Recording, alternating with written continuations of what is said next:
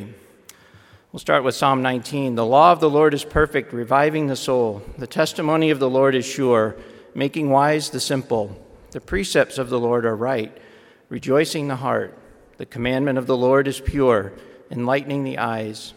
The fear of the Lord is clean, enduring forever. The rules of the Lord are true and righteous altogether.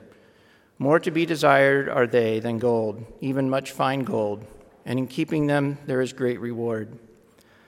Father, this morning we have again professed our faith and confessed our sins by reciting your holy law.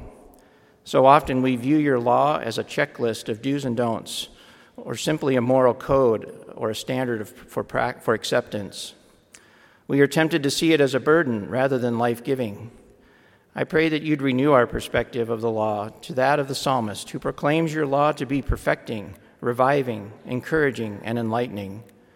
It is your living word a gracious revelation of your character, true and righteous and enduring. Make it as precious to us today as it was to the psalmist and to your people many thousands of years ago. Create in us a desire for it, because in keeping it there is great reward.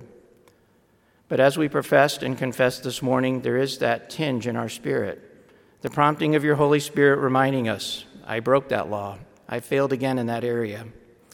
In our experience, we know that the law does not always bring us that promised peace. We are limited in our ability to keep your law, and we know from your word that the law is limited in its ability to save us and make us right with you. As Paul's inspired words remind us, if a law had been given that could give life, then righteousness would indeed be by the law. If there is only the law, we are without hope. But in your grace, you provided all that we need to be right with you in the person of Jesus Christ. By sending your own Son in the likeness of sinful flesh and for sin, you condemned sin in the flesh, in order that the righteous requirement of the law might be fulfilled in us, who walk not according to the flesh, but according to the Spirit. As a result, we receive comfort from your Holy Spirit as we confess our inability to keep your law and our complete reliance on Jesus Christ and the redemption he provides. Jesus, thank you for perfectly keeping the law on our behalf.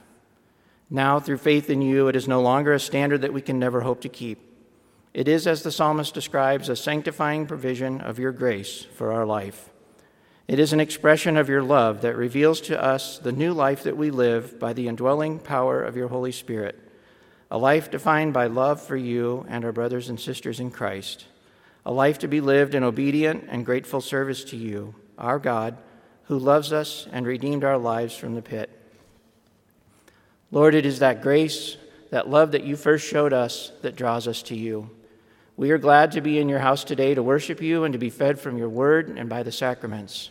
You have told us that in this world we will have trouble, but in you we have peace, even in this troubled world. We pray that your light would continue to shine in us through our obedience to your law, that you would be glorified. We pray for the men and women that you have placed in positions of authority over us. We pray that they would do justice, love kindness, and walk humbly with you. Father, we pray for Redeemer and for the kingdom building opportunity that you have provided for us here. We know that the laws of man do not bring about the righteousness that you desire. We pray that your Holy Spirit would bring revival in our country. We pray that Redeemer would be a light and that you would draw people to yourself through the faithful proclamation of your word and the ministries to our community. We pray for heritage and for your continued protection for this ministry as another school year begins. You have blessed our school in so many unexpected ways, and for that we are thankful. We pray for the resources that we need to be able to accept all those that desire a Christ centered education. We pray that Heritage would be another tool for revival, that as the children of your people are faithfully discipled and educated, the seeds that are sowed here would fall on good soil, become deeply rooted, and that these covenant children would grow into faithful, strong, and committed men and women who love their Savior. Father, we pray for all who are sick and suffering in mind, body, and spirit. I pray that you would heal the wounded and the sick in our congregation. We pray for Brian Riffle, Rebecca Curry, Richard Curry, Joan Hodgkiss, Dick Oldham, Una Blythe, and others that are struggling with physical infirmities. Lord, we can plainly see that outwardly we are wasting away. Thank you that you have given us these weak vessels to show forth your glory and remind us that this is not our home. I pray that inwardly you would renew us daily.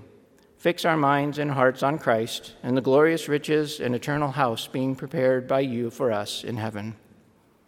As we close, we echo the psalmist as he proclaims, Come and listen, all you who fear God. Let me tell you what he has done for me.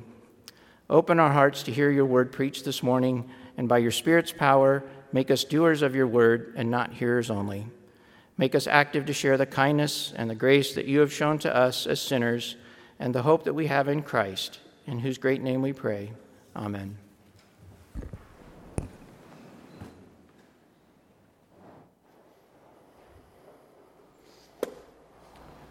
I'd like to invite the ushers to come forward as we prepare to receive our tithes and love offerings.